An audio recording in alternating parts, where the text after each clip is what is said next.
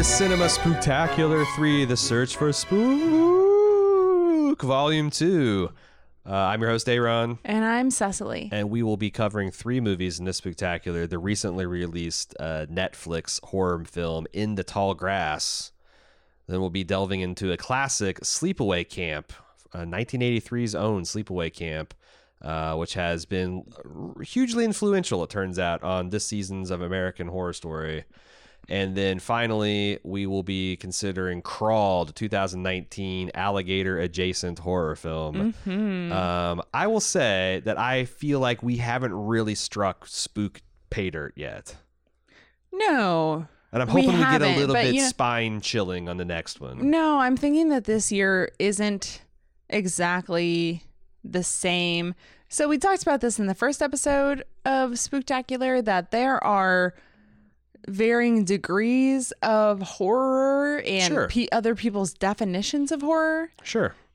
Um, I just don't think this year is a great year for horror, no matter what your definition is. I don't know. I got because I know the one thing we're going to see before the next installment is Midsommar, and I'm really hoping that brings the spook Okay, because I want I want my spine to be tingled at least once this year.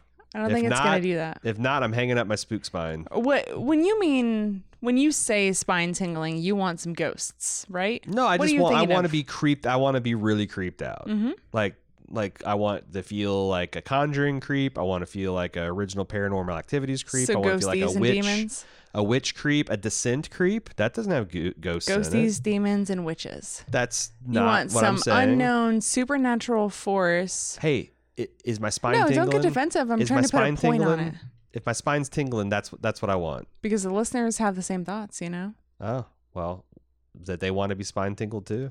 Yeah, no, yeah, that they want something more spine tingling. So, again, the definition is it psychological for you? Is it ghosty for you? Is it demons for you? You gotta, you gotta, you gotta define that for yourself. But we're gonna My try spine to. Uh, Not tingling. we When try it to tingles, encompass I'll let all you the know. things, but we also don't. We can't say going into these movies that they're gonna be any of those things. Before we continue into podcast, a little bit of bald move housekeeping. Last Friday, Netflix released Vince Gilligan directed and written El Camino, a little Breaking Bad epilogue for one Jesse Pinkman. As you probably know, we have every single second of Breaking Bad footage podcasted for posterity, so you know we had to gear up for one last ride with Jesse. That podcast dropped this Monday, so if you're jonesing for some of that old school Breaking Bad meth, give it a snort or a smoke. You know, whatever. Over on Pickle Me This, we're hard on the Rick and Morty season three grind. We release every Tuesday. This week, we're talking rest and Rick laxation with the author of The Science of Rick and Morty, Matt Brady. Check it out. The American Horror Story season 9, 1984 season continues. Cecily and I are covering that. It's honestly on an epic, uh, unprecedented run of awesomeness. If you like 1980 slasher uh, films, if you have nostalgia for 80s horror, I really encourage you to check it out. The great thing about American Horror is you can just jump in whenever because it's all uh, it's all an anthology. So if that sounds like a good time, check that out on the Amer- American Horror Story podcast feed. Jim and I are also breaking down The Deuce, David Simon's love letter to 70s and 80s pornography. Not really. Uh, it's it's like The Wire's his love letter to the Baltimore drug trade. Uh, anyway, we're covering that final season. Every episode's released released on Wednesday. It's an amazing television show. Mr. Robot's coming back, coming back strong, and we've got the final season coverage with episodes also released on Wednesdays. On the Bald Movies feed, we're also covering Zombieland 2 Double Tap this week. And finally, we have a new feature. We just crossed a major milestone five years of lunches with Jim and Aaron for our club members. And to celebrate every Thursday, we're releasing a lunch out of that archive for free to the public, which we're calling Lunch with Jim and Aaron Reheated. If you've ever been curious about what a lunch is all about, check it out. Plus, it's a fun little window in Bald Move history. I used to have hair, kind of, on top of my head. I was trying. Uh, check that out in on uh, baldmove.com. I had a let's talk about in the tall grass because I had some minor spine tingling in this movie. Uh, this movie is got a very interesting concept and it's got an incredible look. So the setup to this film is a brother and sister. A brother is helping his sister move across country to get away from her boyfriend so she can donate her baby to some couple. I think. Right. We don't get that at first. It's very vague whether or not they're brother and It could sister be lover. or yeah, yeah. they're lovers or she's going to keep the baby in a new place or give the way give away the baby in a new place. Mhm, mhm. Yeah. Uh, but they pull off to the side of the road, and there's this big grass field on one side. There's an old abandoned spooky How'd you describe church. this grass? Is it tall? I would say it's tall. It's something you can get into. It actually reminds me a lot of, of corn. Mm. Yes. Like like working uh, uh like like going and detasseling a corn. Like I, I know exactly what it feels like to run through something like this. Right. You and I both grew up in the Midwest Mhm. where we had lots of cornfields around us. Sure did. My backyard, in fact, was a cornfield. Mine too. So I went running through the corn many times. It got sliced up It'll all over. you. It'll cut you. Uh, so, So, they, we all know how terrifying it is for this like sharp thing, very tall. You can get lost so easily in just an open space. It's Mm-hmm. it's I don't know what's the opposite of agoraphobia. no, no, no, not agoraphobia. a Just cornophobia, yeah, cornophobia. agriculture phobia. There you go.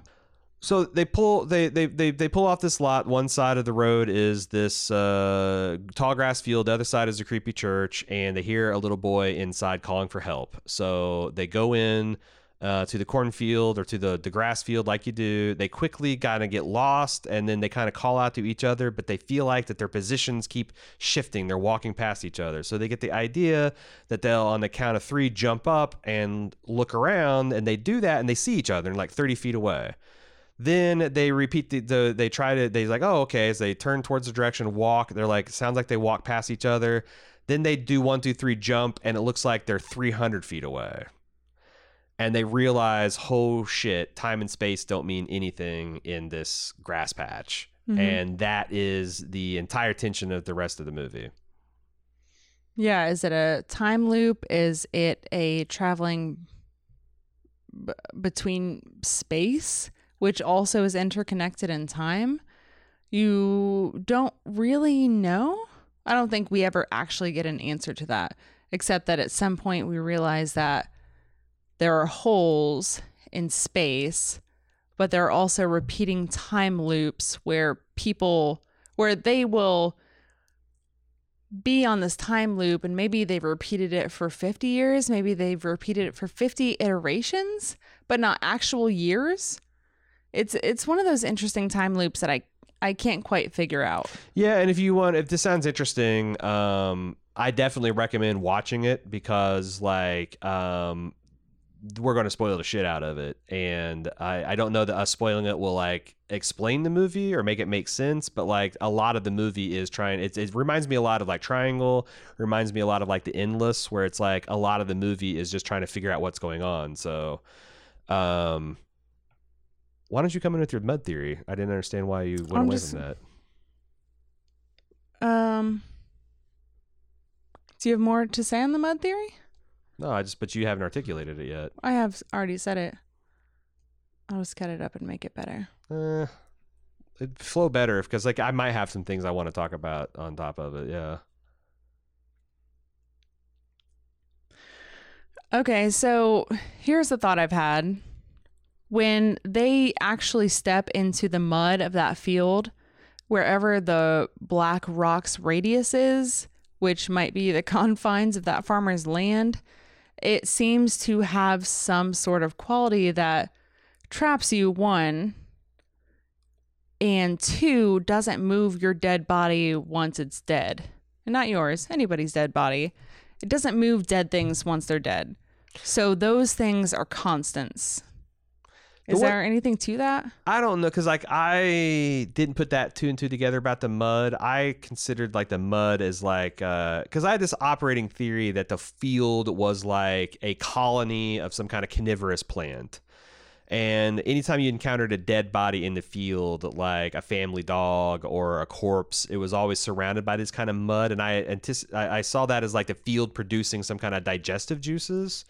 But I don't think I revisited that theory because by the time we get to the end, there's an instance where like a whole series of corpses of a particular person are around.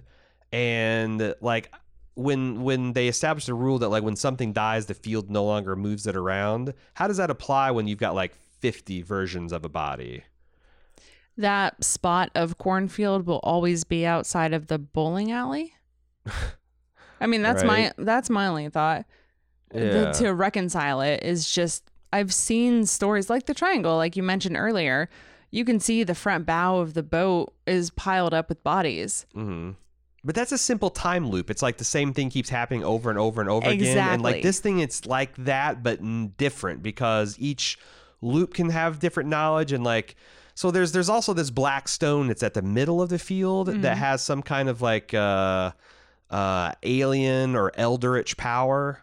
And if you, You- touch it, you get like all of the knowledge of the field, and no longer do things like things aren't mysterious to you. Like you can navigate right towards things. Where like if you haven't touched the stone, all you can do is know certain rules, like the field won't move a dead body. So if you find a dead body, you can sit there, and that will then be a fixed place in time that you can go back to.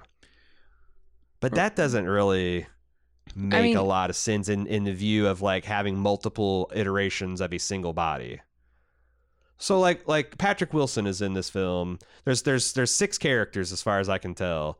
You got the brother and sister, you've got the sister's lover, you've got the dad, the mom, and the little kid.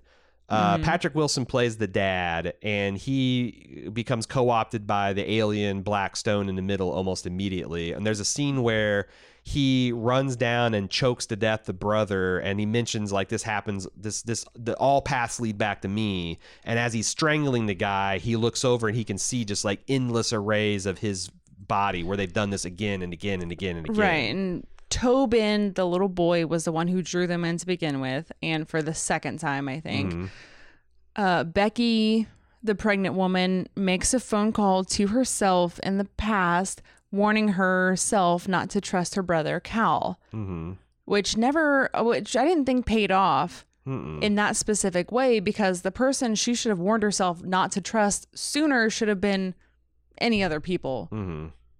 Tobin, for example. Plus, it doesn't. The brother, or I mean, the father who was trying to kill everyone. Mhm. Plus, it doesn't really even hinge on anything. Like what what result what gets them out of the time loop is eventually her uh, boyfriend uh, touches the stone, and of his last vestiges of humanity, uses his newfound newfound understanding of the field and his last vestiges of humanity to get the kid out of the field until it gives him the mission to like don't let my brother and sister go in here at all cost and i think that means but Right. So he this is a sacrifices time loop- himself to stay there on but he behalf doesn't of because he saves people. himself he saves himself too because right. But he's stuck there, but he saves himself. Right. And that's like I don't think that's a solvable time paradox. And I you know, horror movies are the one things I don't really like it's not hard sci-fi. No, but I mean, there are things that I have done that have been done. I'm going to say it again. Triangle, for example, Mhm. that it makes sense. It's both a horror film and it also I think stands up to kind of some kind of scrutiny. Where I'm right. not sure you can't just say like, "Oh, it's a time thing. It's a it's an interdimensional thing," and just point at that as a way to excuse behavior. But when you can use that to your benefit and make it make sense, then it's a that's an incredible story. Because if Trevor, nope, that's not his name. Trevor, Travis, I don't boyfriend, know. The, the boyfriend, boyfriend. yeah. if he stays there, then none of this happens. Them get them never coming in. That doesn't happen because he was already there, and those, that's a thing that's locked into time forever. Yeah. I, don't- I don't know. Um, it just seems like there needs to be a logical explanation at the end of the day. is this black stone a meteorite? Is it an alien thing? Is it an Indian artifact? Well, that's why I wanted to ask you. Is you're pretty steeped in the Stephen King verse, Am I? and yeah, you said as much on the It podcast that there is some sort of greater grand theory about Oh, right. aliens coming in and uh Yeah, like they've got like a cosmology where there's like a you know The deadlights and this all that. cosmic turtle, and you've got the deadlights, and then you've got like a, a godhood above that, et cetera. So, yeah, okay, sure. is there any explanation that you can think of Oh, now? right, because this so that's the thing we didn't mention is this is a collaboration by Stephen King and Joe Dirt. What's his? What? It's not Joe Dirt. It's what Joe Hill. I said. Joe Chill. That's, That's what I because meant that, say. that's the name of the guy who I think kills uh, Batman's parents canonically. Anyway, this was a collaboration. King's They son. wrote this. They wrote this story together. Stephen Yeah. King and his son wrote this story together. You're yeah, and I forgot about that in my analysis. Um, I don't know. I don't know. Maybe this is some kind of thing because like I felt like it was an alien thing, but then there's these grass-headed demons, but I think they're actually like Native Americans that are wearing some kind of grass mask, No, they. and that these were like the original people that kind of fell into the the, the leaves, or Yeah. the, the grass, the tall grass. maybe maybe they originally sacrificed themselves for a Mhm. better harvest or something like Mhm. that. But they um they seemed like they seemed like really spooky grass demons that were very Yeah, uh, reminiscent of Guillermo del Toro's type Mhm. of imaginations because you think it's a mask until at one point they turn their head and you can see it coming out of their neck and it's like Mm. is that actually a demon is it just their imagination because they're dehydrated Plus, and there's a lot of there's a lot of trippy visuals going on. Right. Yeah, I'm not sure. I what does s- the rock sto- show you would you touch the rock because i think i would have under I that think so, amount of too. pressure just to know Yeah, like once I saw my own dead corpse, I'm like, okay, I'm touching a rock. Fuck it. And also, it would have been great if they'd showed us that Travis or Trevor, what the boyfriend's name is, if he had had some sort of inner strength that he brought into this that made him be able to resist the magic that drives yeah, we never saw the dad touch it in the first place. We don't know like how long he like did you lose your humanity immediately to become a servant of the field, the grass field immediately. I I, I don't know. Mhm. Um, there's also I feel like this movie is so close to being great because there's some amazing visuals. Like when you there's a couple points where they go from a really high perspective and you see this field field like violently shaking and sometimes it's just kind of swaying in the the wind and sometimes it's like pulsing and moving, but it never looks like anything but a grass field. And it's kind of amazing how kinetic they were able to get it with the special effects. There's a lot of really interesting things where you see like reflections in crow's eyes and like corpses' eyes and stuff. Um, but then there's a couple of special effects and a couple like there's a lot of like this is just shot on a green screen and anytime and it it works amazingly when they're in the grass, but when they're there's a couple locations where they get to that like you said bowling alley factory thing. Uh, where you can tell that this is a like day for night shot green screen thing and it doesn't look great. And I also think the castings Patrick Wilson's amazing. I thought the sister is is. really good. Mhm. I thought the boyfriend and brother are terrible. I don't even think we saw the mom, and the little boy is fine. He's he's a creepy little boy, and he's good at being a creepy little boy. Right. He seemed much cuter, but also menacing at the same time in a Silent Hill or But- Shining type of way. But at when he was dirty in the Yeah. field, and not as much when he was pre all of this. yeah, and maybe eventually turn into a grass demon after your clothes rots away and all that kind of stuff. But I, I thought that the uh, the boyfriend was just really tapioca, and the brother is you have to be afraid of him at a certain point in the film, Mhm. and I never was. Like I literally thought his sister could just grab him by the face and shove him down. Right. It seemed like the biggest fear was that she called herself in the past and said, "Beware of your own brother." Right. That was the biggest threat but that he all gar- posed. Yeah. And the and when they were safe and really needed each other to Mm-hmm. survive, he Mhm. drops the ex-boyfriend off a building, only two stories, into a bag of uh gently used bowling shoes. Yeah, yeah, So it was yeah, nice yeah. and soft, cushy Uh-huh, landing. uh-huh. And there's this weird so so I think this film was fine for what it was, but then they went to like the, the little bit higher shelf of horror that they were entitled to. Like there's this psychosexual ritual where I think Patrick Wilson might have raped a pregnant woman. Either way, she's forced to give birth through this really weird alien. It's really actually a cool shot of like the earth opening up, and you see like this just just an impressive array of corpses that you get that this this has been sacrificed as this field over long. One of the really cool things is like in the par- church parking lot, you see a bunch of cars Yeah, from no, all different Before eras. you move away to the car era thing, I want to talk about this psychosexual yeah, well, I was just thing. showing like how like they show that this is like an ancient process, and like Right. you keep coming back to situations like, oh my god, look at all these cars are from different eras, and you start to realize, and then when the Earth opens up and it's like goes back to like almost Paleolithic times, it seems. But they delivered his baby, and then I've seen some babies being butchered in horror. There was a memorable one in like season two of Penny Dreadful that was pretty gross. There Right. was a memorable one in The Witch. They do a this could have been like a Rosemary's Baby type of thing where you give you've they have been doing this cycle over and over so Mm-hmm. that you'll produce the best iteration of this baby Yeah, to be given to the grass demons. But but my point is like I just felt like this movie didn't earn a baby butchering and cannibalization by the mother moment. no. And I thought No. when actually I didn't think I'm like I was shocked and like when it was happening I'm like oh he's actually just feeding her grass or maybe like like it's going to be something besides what they want me to believe but no he's just butchering the baby and feeding it to her. No, there's like, no amount of postpartum depression that will make you think that eating human flesh tastes anything other than but, that. but obviously it's like but but again like they didn't sell the pre, the the I haven't read the original story they they didn't sell the central premise enough to make me believe that Mm. anything like that was something that would happen or was warranted or was earned like or that had happened in the past, even. yeah there wasn't any real tension building up to that that's I, I, I so this again this film is very very close to being very good and very scary as it is it's a very flawed premise with some genuine chills and thrills and some amazing visuals Mm-hmm. um and it's not too long it's not too short it doesn't stay it's overstay its welcome is there anything else more that we want to No, I, I- have no said- answers i have no answers for anything that actually happens uh in this movie Right. Uh, that, and I don't want to watch it again to figure it out. No, I think it was a great use of my time. I don't regret watching Mm-hmm. this movie at all. I just have a lot of questions. And I think most of my questions come from the adaptation from written works to film adaptations. Right. Stephen King fails a lot. He succeeds a lot also. And I'm saying Stephen King as a placeholder for whoever's making movies out of his books. But the person writing the screenplay. Right. He had this grand unified theory about his books that may or may not have come before he ever started writing the books. But I feel like a lot of these questions that need answers are there in the text and they're not exactly good to or great to film. Like the uh like the multiple generations of cars like you said.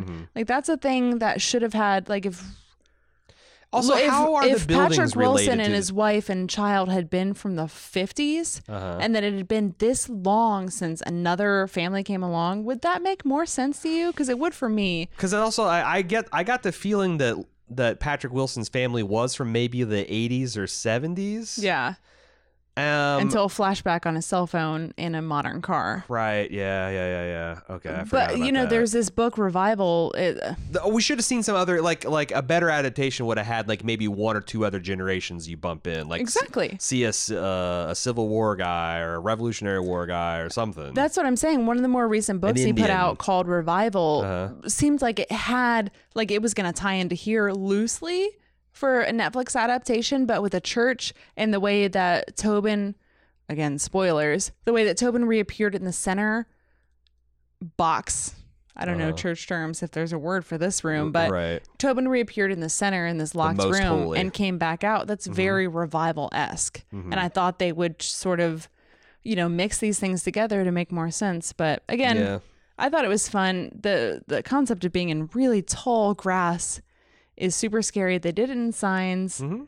They do it every year in the Midwest. Yeah, yeah, like it's that that's there's a reason why like corn mazes are very popular Mm-hmm. because it is entirely possible to get really lo- good and lost in them. hmm But that's that's all I've got. Uh, okay, so let's talk about uh, our our classic one that we watched, Sleepaway Camp, 1983. Uh, this film is straight up Mystery Science Theater 3000. There are a couple of good kills and some chills that way. Um, and there's a couple other things to recommend about this movie, but I gotta say that you need to know before you consider watching this that the final reveal it could be considered a hate crime.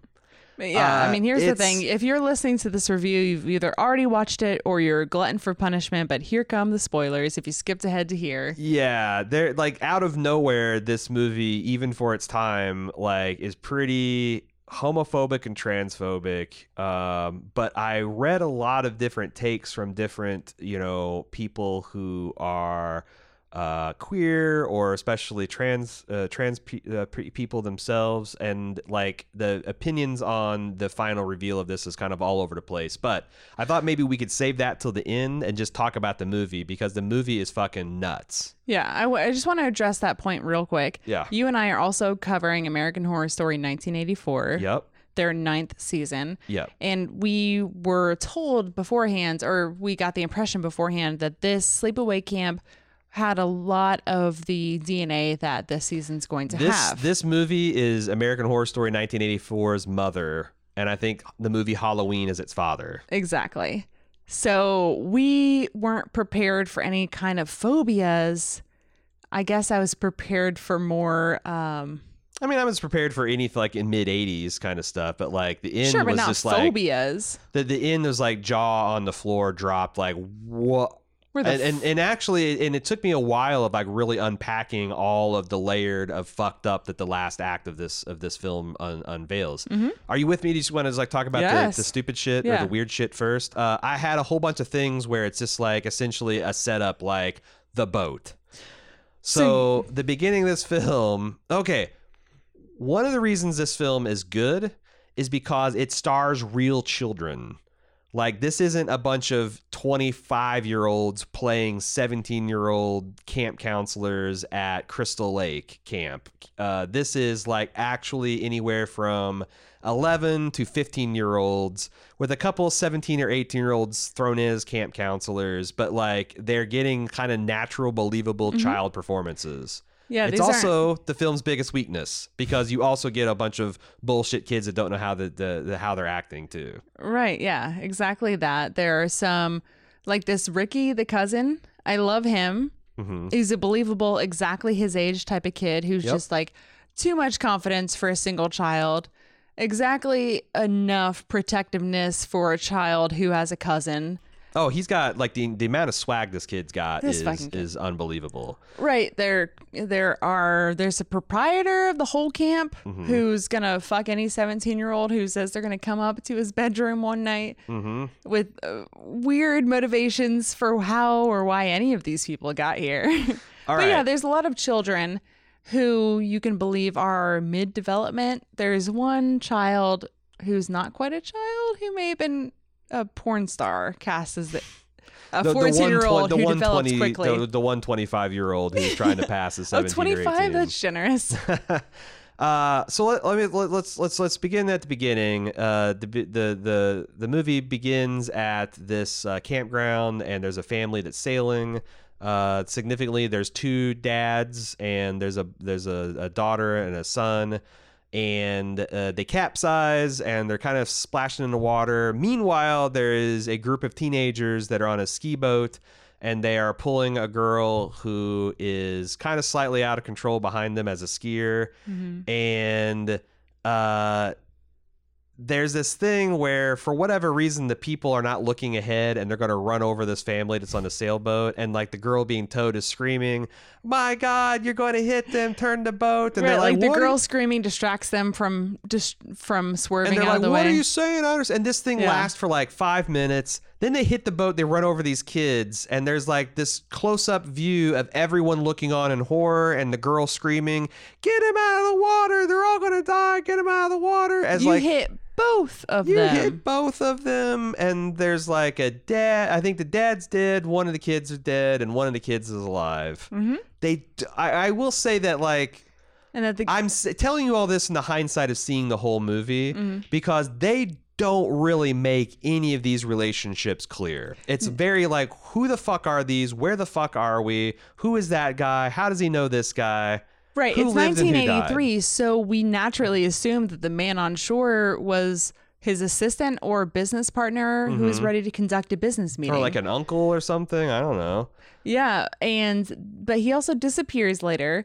But in the scene, they also show what appears to be a child flailing the surviving child, mm-hmm. which is clearly the boy. Did you get this? Mm-hmm. Okay. Yeah.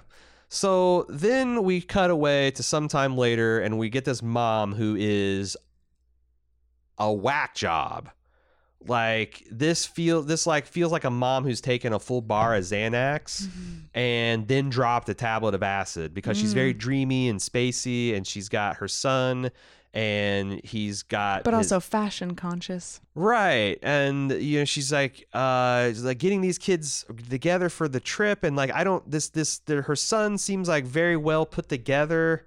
uh, and like you know confident and sure, but his mom's a, a lunatic, and he's got this younger cousin who's been living with him forever. I think. No, they they made it sound like she just came over for the summer. But what that doesn't make s- that doesn't jive with what we find out later in the No, movie. it doesn't.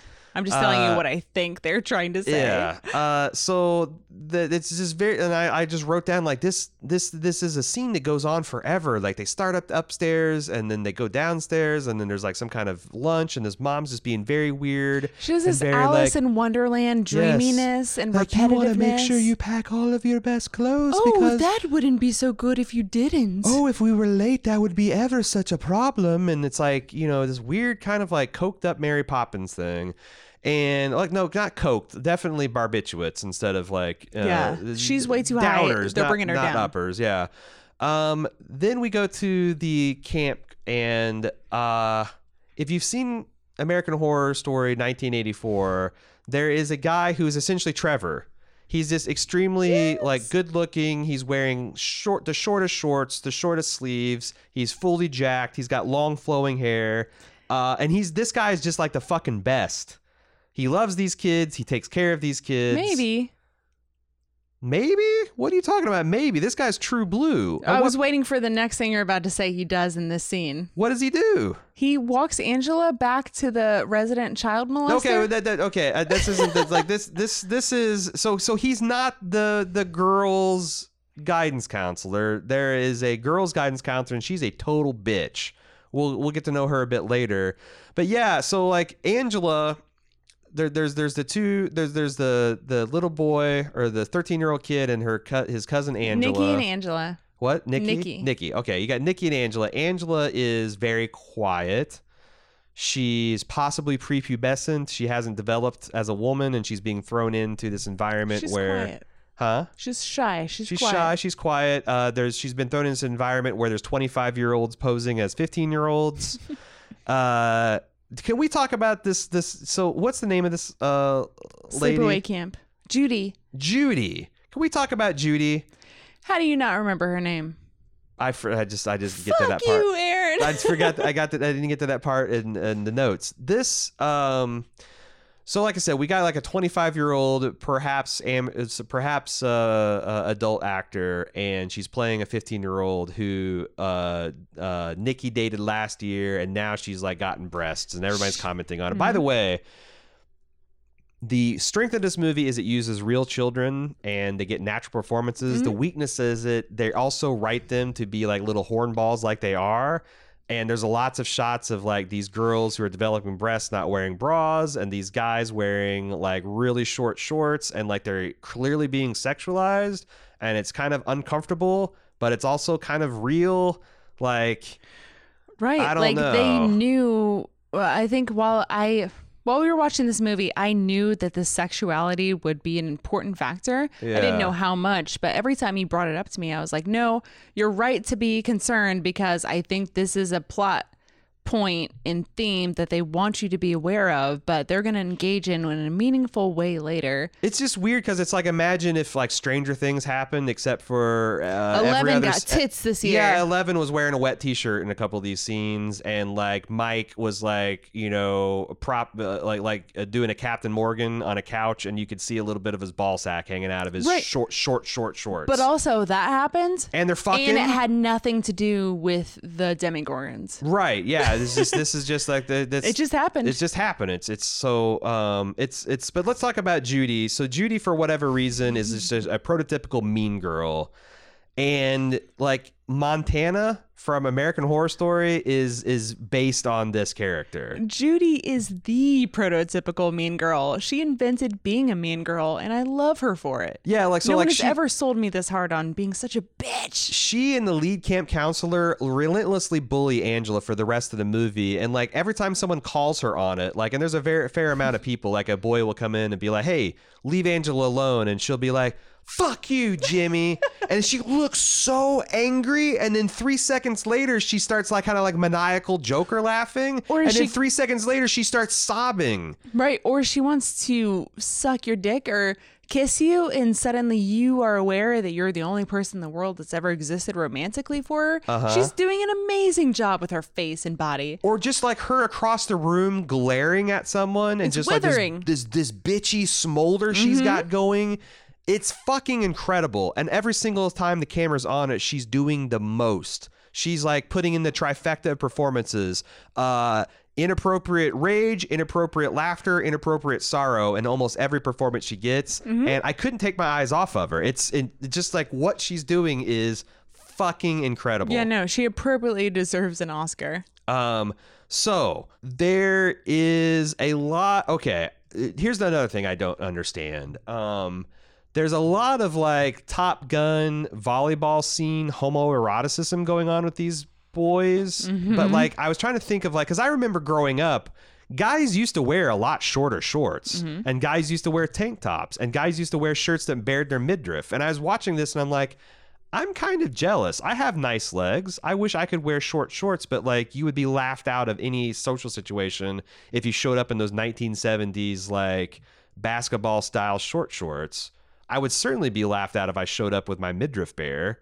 Um how and these guys were all seen as like very ma- and I was, I was wondering like is is was there a time in America where you could kind of dress like campy gay but it still be very masculine? No, I think exactly this time is when It's like do it. Liberace used to be seen as very masculine, right? Like, No.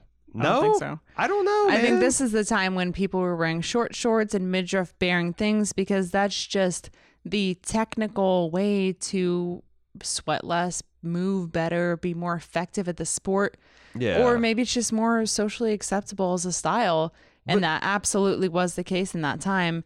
I think they absolutely played it up more by like pseudo Trevor's shorts were Yeah. hiked up so they were really like hugging and defining his balls. I think Right. They all had crop tops and maybe cut them an inch higher. I think they played this sexuality up for a reason. But it's weird because like there's like these the That guys didn't try pay to get like a skinny dip uh group together, but it's really just the guys. No one else gets in the water, so it's like it, so it's like this came three years before Top Gun. Top Gun, the homoerotic stuff was definitely in there, Mm-hmm. baked in, tongue in cheek.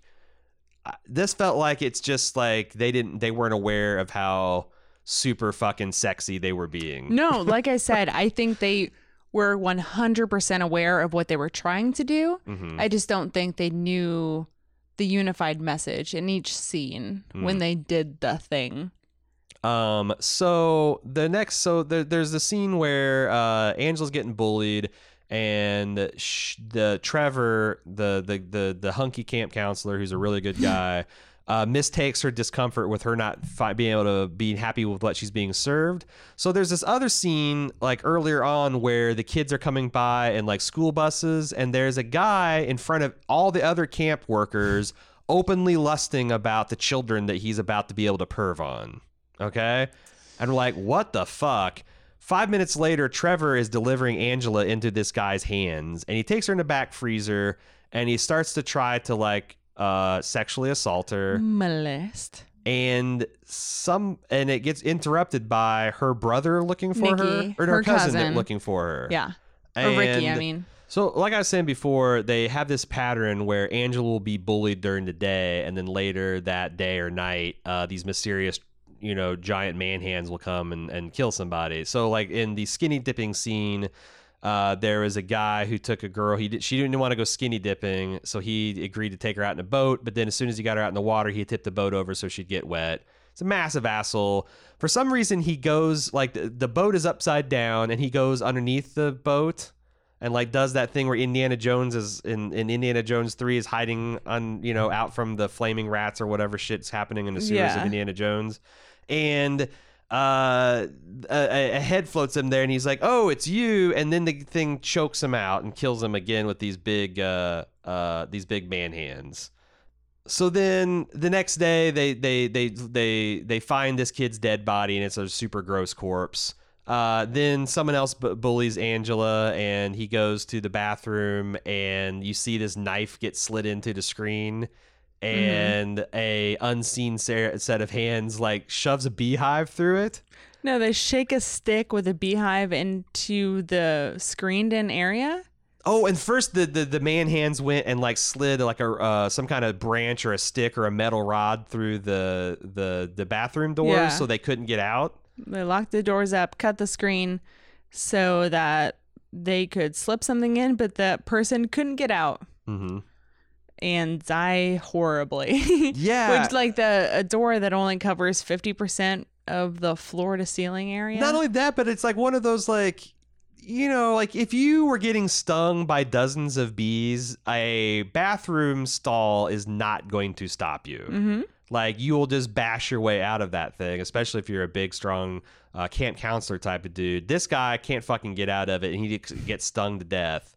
Right. And he looks like he goes into sudden onset anaphylactic shock. There's like open, so- like like these bees are not only shooting full of venom, but they're shooting him full of hydrochloric acid as well. Yeah, that instantly fester into giant wounds that just explode into craters on your skin. Yeah. He's hyper allergic, I assume, but we never got to know that. Yeah. Uh, so like the next one victim is Judy, who we mentioned that we uh, she's a really terrible person, but we love her performance. Um, she bullies Angela next, and she gets uh, straight up punched in the face. And then while she's knocked unconscious, uh, these unseen man hands uh, molest her with a hot curling iron, Yeah. and it's pretty fucking gross. this is fucking horrible. And then we ra- we wa- round into the final reveal where they do this weird scene where because Angela's gotten close to this boy and um she's very uncomfortable like they, they they make it clear that like she's uncomfortable with like showering around the other girls. She gets close to this boy and has a friendship but then he tries to put the moves on her. They then have this scene where how would you describe this? Like she has this flashback where before the boat accident, she and her brother walked in on their two dads having gay sex. hmm Then they have this scene where the what did you call it? The ET what was it? ET something or other? Yeah, there's a scene of them giggling while they're watching their fathers have sex or Mhm. post pre-coital whatever it is. And then they do this scene where the male figure of the two who might be twins. They didn't tell Uh-huh. us, but they're Yeah. definitely brother They're and the sister. same age, yeah. where the brother does this close in where his finger is pointing directly at her, getting closer and closer, as if they're telegraphing to us that this is not a yeah, this is the brother and sister exploring each other sexually. Sexually, yeah. So I wouldn't say it's a molestation if they're I mean, maybe they're molesting each other. I'm not exactly sure But- how but the they're- they're- terminology they're- works there. They're co- they're they're coupling the witnessing their dads having the gay sex with this kind of probably inappropriate sexual exploration. Right. It's not explicitly shown, but has, some damage has been done by seeing this happen Yeah. and the, what they process that information into against each other. and then the final scene is as Angela's being caught in mid murder. Uh, they they have all this kind of stuff, this these these weird images, and like when these brothers and sisters doing the ET phone home sex scene, like the camera is whirling around their bed, Yeah. and the boy's becoming the girl, and the girl's becoming the boy, and then there's also a cut to the crazy mom, and even though I think she was only there for the summer, she has this big thing of uh, saying, "You're going to be my little girl." and you find out that this is actually not the sister it's the brother peter that survived it's been feminized by the mom and then it smash cuts to probably a 23 year old dude wearing an angela mask full on naked holding a kitchen knife and making animal beast noises as people are saying oh my god it's not a girl it's a it's boy a boy. And then it smack that's fade the black Right. It's so it's so bizarre of all things because of one, they couldn't find a thinner, more effeminate man who was willing to be naked and wear that mask. because Angela is like a very like pre- seems like she's a very pretty cis prepubescent, slightly pubescent girl. She absolutely is, and I know unless, there's a lot of men out unless her hands there. are in close up, and then she's got the hands of a 35 year old truck no, driver. I'm saying that there's a lot of yeah, that's true. That's a fact. There's Hmm. a lot of men out there who are thinner and more sinewy and have more feminine hands than Mhm. this guy does. Mhm. They have to do some dramatic lighting to make the hair extend beyond the nipples. To Yeah. show that it's I don't know if there's tits there or not. We're not gonna show you that. That'd be gross. and he's covered the, the, the person's covered in blood and but they got a full on penis and Full on. so here's the thing I definitely think that this is a transphobic movie because it's essentially, my God, this is uh, you know, uh, this is a woman, uh, and she's got boy parts, and they're Right? Can they're you imagine a man trying to be a woman and what kind of damage like- that would cause? But also, Angela's not a trans person. Angela's actually Peter, who's a little boy who's been abused by this person and forced to be a sex that he doesn't identify with, which has hmm. caused him all kinds of psychic strain and trauma, and it's caused him to and that and witnessing his dads have gay sex and the sexual exploration they did with their sister has turned him into some psychosis thing. So it's like Angela slash Peter's not a trans person, but they're uh, this is also transphobic because of all the like you know negative shit. It's also kind of homophobic because they're like seeing your dads have gay sex. Like, look, if you witness your parents having sex, I'm not saying it's the greatest thing in the world. I also don't think it's going to turn you into a, a fucking axe murdering uh, psychopath. Um, but it's the other things. I So I saw a trans writer say that the interesting thing about it is it accidentally makes a case for letting people transition because so Peter is being forced to live as a girl, which is analogous if like you know if someone was born Peter and they actually want to transition to be a, a woman. Call Um, it. if Peter was treated as a man, like allowed to be treated as the sex they identified with, they would have had the cool Trevor counselor, so they wouldn't have gotten molested by the fucking chef, uh, cook. Uh, they would have had uh, the cool Trevor instead of the bitch uh, bullying female mean girls thing. Like, like they, they made this case by case. Like every single part of the movie wouldn't have been a problem if they'd just been allowed to be the sex that they wanted to be. That's interesting. Have you read or uh, researched at all the creator of the movies or the writer of the movies' didn't get it- intentions? I didn't make that that far. I was just I just read just tons and tons of what people think contemporary or what, what what people think like nowadays of this movie. Because again, Yeah, that's this is a very influential horror film. But like out, like I said, this this last like five minute reveal completely changes everything you knew about the thing.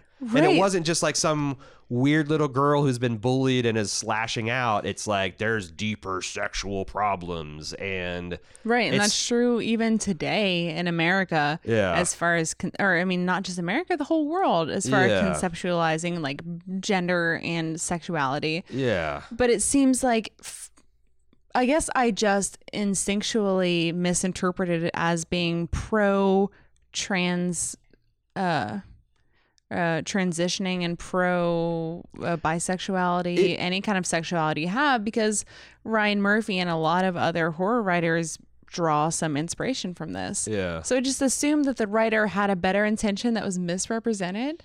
I don't think so. I think it was just so sensation. anymore just, either. just purely sensationalism. And like I, you know, I I think you could maybe like try to find a gay or trans icon in here, some kind of subversive like. uh but because the, the thing is, is like uh, it, it gets the rare movie to manage to be transphobic without actually featuring a trans person. Um, but the other thing is, the movie is eminently Mystery Science Theater 3000able and there is some like really solid gore work and the kids performances are amazing uh, in their kind of like natural way.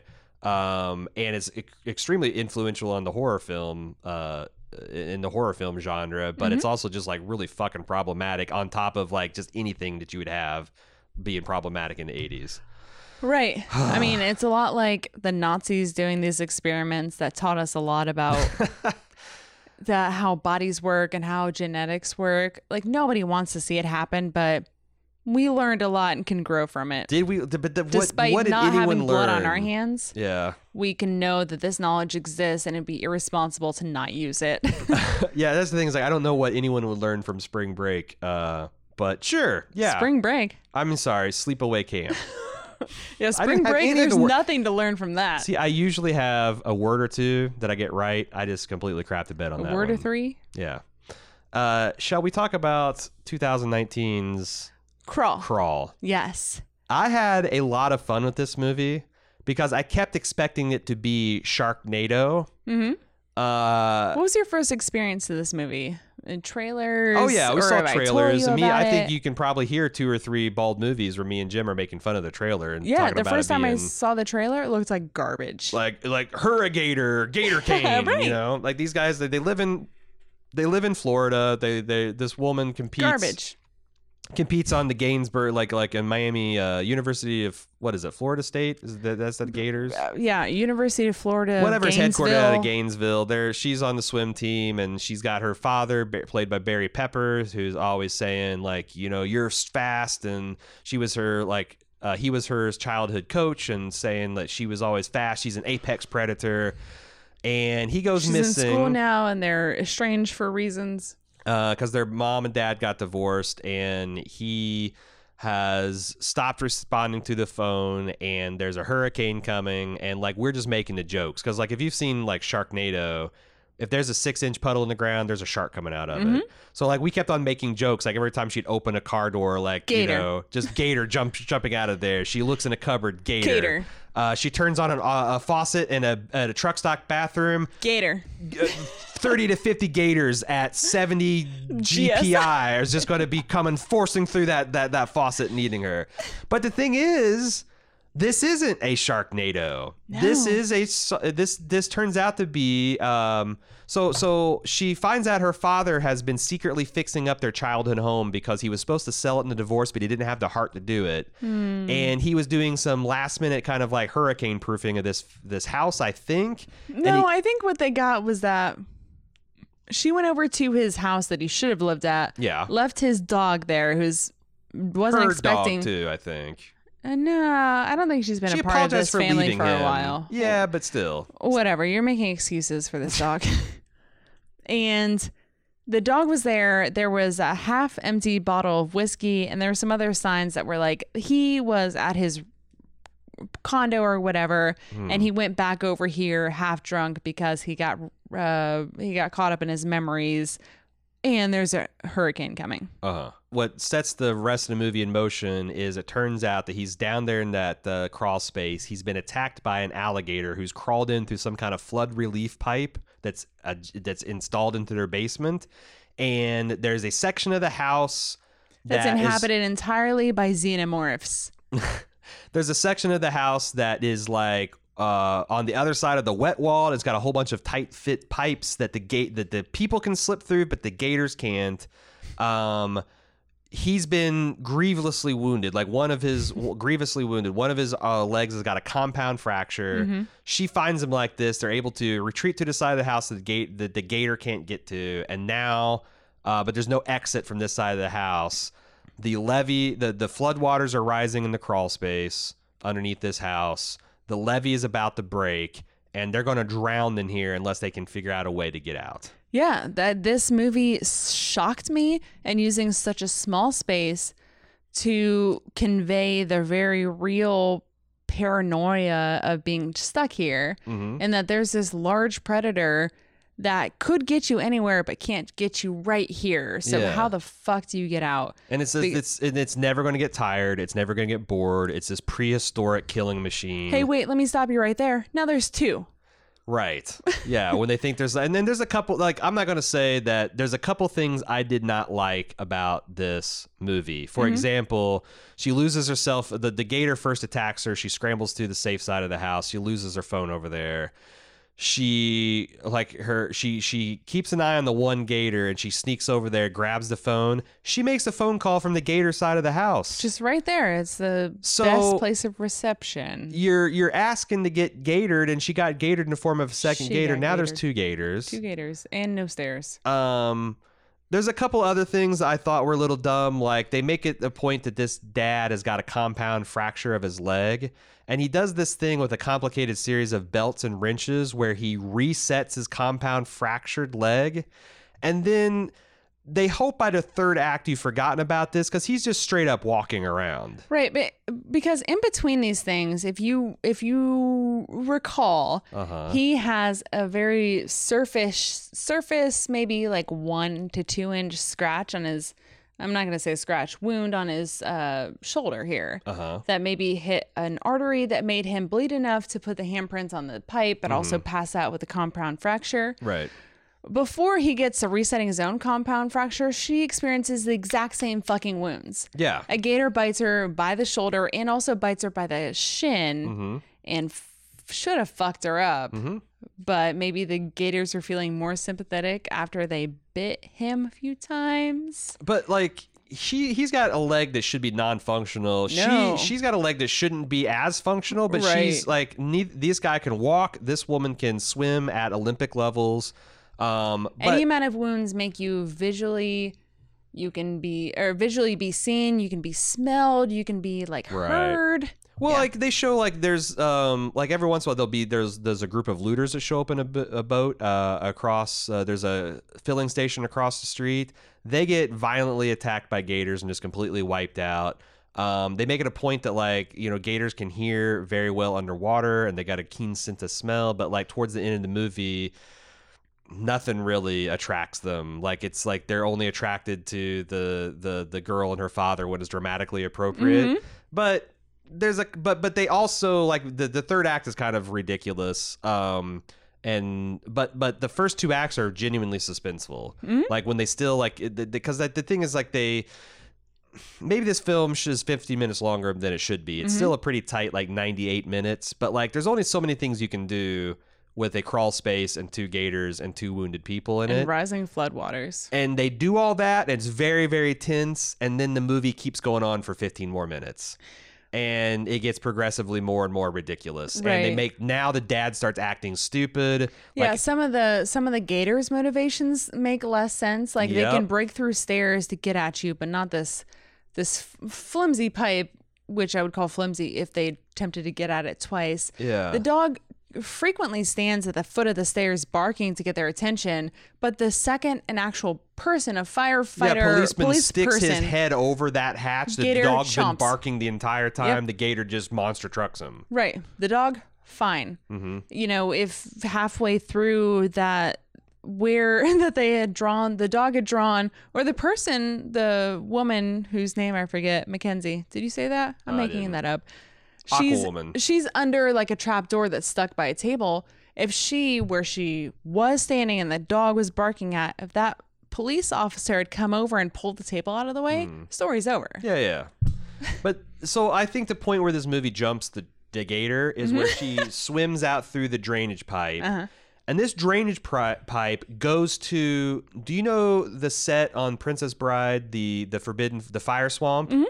Um, there's a pipe that leads right to the fire swamp. It's some kind of subterranean uh, cavern. It's got like 18 foot of headspace, and it's the fucking fire swamp. How the fuck is this connected to his house with a 40 foot pipe? Wait, so are you saying that space is between a person's house and the outside, which appears to also be above ground once the person swims through the drainage pipe? Yes. Okay. I have no Well, idea where sure why this, I have a problem this, with this that. pla- where where this place is supposed to be. It's also got like a massive nest of gators, which explains like why all the gators are like super fixated with the location. Right, but, like, which is interesting because you show like baby gators coming out and maybe nipping, and you think that when she goes through the drainage pipe, they'll get her toes or her Yeah. fingers, or they'll pay off in some way, but they don't. You just know that there's more. or that that like this will like they'll really trigger the mother's uh nesting instinct Mm-hmm. to like protect it, but like it's literally not important and everything that happens after she swims through the pipe is stupid. Um, right. There's even they're stuck in the cellar with two gators. Yep. They kill one, Uh huh. blind another. Mm-hmm. She gets into the antechamber. Another one comes in. She kills that finds one. the corpse of the of a dead cop, grabs the gun. The gator bu- swallows her arm with the gun in it, and she just like starts. I forgot about that. Yeah, she starts, starts like firing the gun inside the gator, which of course kills it. Uh, Right into its back somewhere. Like you gotta get, you gotta hit the brain, girl. and then that's it. That's the movie's complete nonsense from there. The dad starts making stupid decisions. The dad is in safety with his g- a bum leg, but he's worried about his daughter, so he goes and puts himself in harm's way, which gets him attacked by the gator, which she has to then save, and then she has to be chased. And it's just like all this extra shit when you could have ended the movie 15 minutes ago, and I'd been like, fuck A plus gator movie. Yeah, and especially since you know, the dad should have died three times over. Mhm. The Oh, first yeah. time when she found him, he should have had enough life left in him to express some specific and he could have laid necessary there and, information. and given her some advice and maybe banged on some pipes, but he should not have been mobile. Absolutely. By the end of this but- movie, he's just walking around. Right. Once he gets mobile, he should have at least had some sort of importance to play later. He did Yeah. not. No, he, he was- did, however, drown where he was saved again for no reason. And he gets taken. I mean, That would have been the perfect place to end the movie right there. Like Mm-hmm. she brings him back to life. The Coast Guard shows up, but they got to have a couple more stupid. scenes. And then it gets a little, honestly, Sharknado-y. right. We've all learned a lot. You know, the next generations will have a stronger sense of family. And we By the way, won't. if you were having trouble making a swim team, because that's everything was about her needing this scholarship so she can keep going to school, and but she's also like scrappy. She's more scrappy than good, so she's always just barely hanging on to that last spot in the swim team. Right, like her dad was a little he loved the older sister more even though she had an interest that he liked more, a hobby that he was more invested in, and she stops needing him as much. But what she really needed was just him more to succeed. But what I'm saying is this is a bleak film because the dad No, loses her agreeing with arm. She gets both of her she gets her body mangled by the gator. There's no way she's going to be faster than this. Right. So is she going to lose her swimming scholar? Is this the tale No, of this that's the- family being destroyed? That's the point I'm getting at because there's a certain point where it requires her to swim faster than everything else. And it's trying to tell us that what she really needed was her father's approval more than anything to Right. succeed. Father's approval and her leg be lightly chomped. And then that's now she's like may, maybe that's what it is. It's like that's like the Tommy John surgery Right. where it's like you blow out your elbow if you're a pitcher Yeah. and they stitch together the cadaver cadaver ligament and now you can throw the ball even stronger. Like right. she It'd got she got the Tommy she took steroids. She got the Gator John surgery where they just chomp her leg. That loosens up her tendon, splays Yeah. her feet. Now she's like Michael Phelps fast. Uh huh. Except she smokes less weed, I guess. yeah. This movie, again, much like Tall Grass, so close to being great. Um, it just Yeah. slightly overstayed its welcome. Yeah, we love. uh, Well, I loved all of these three movies that we covered, but again, I feel like we're just sort of circling the drain towards getting to the perfect trilogy, not trilogy, the perfect threesome Mhm. of horror movies that fancy or that tickle everyone's fancy. And can we do it next time? We're gonna try. We're gonna We're try. gonna do Midsommar at least. Yep. I got another. I got another one that I want to. I, I got a couple other ideas. We're gonna. We're gonna try to. We're gonna try to tingle the spines. Yeah. uh, at least as judged by Aaron and Cecily, with volume three of the cinematic, or sorry, of the cinema spooktacular. The 3. search for spook. Cin- Cinema Spectacular 3 Search, search for Spook Volume 3 uh, will be out October 30th, mm-hmm. the uh, eve of Halloween. Mm-hmm. Hallows All Eve. Hallows Eve. Eve. Uh, and until then, I'm Aaron. And I'm Cecily. See you later, alligator.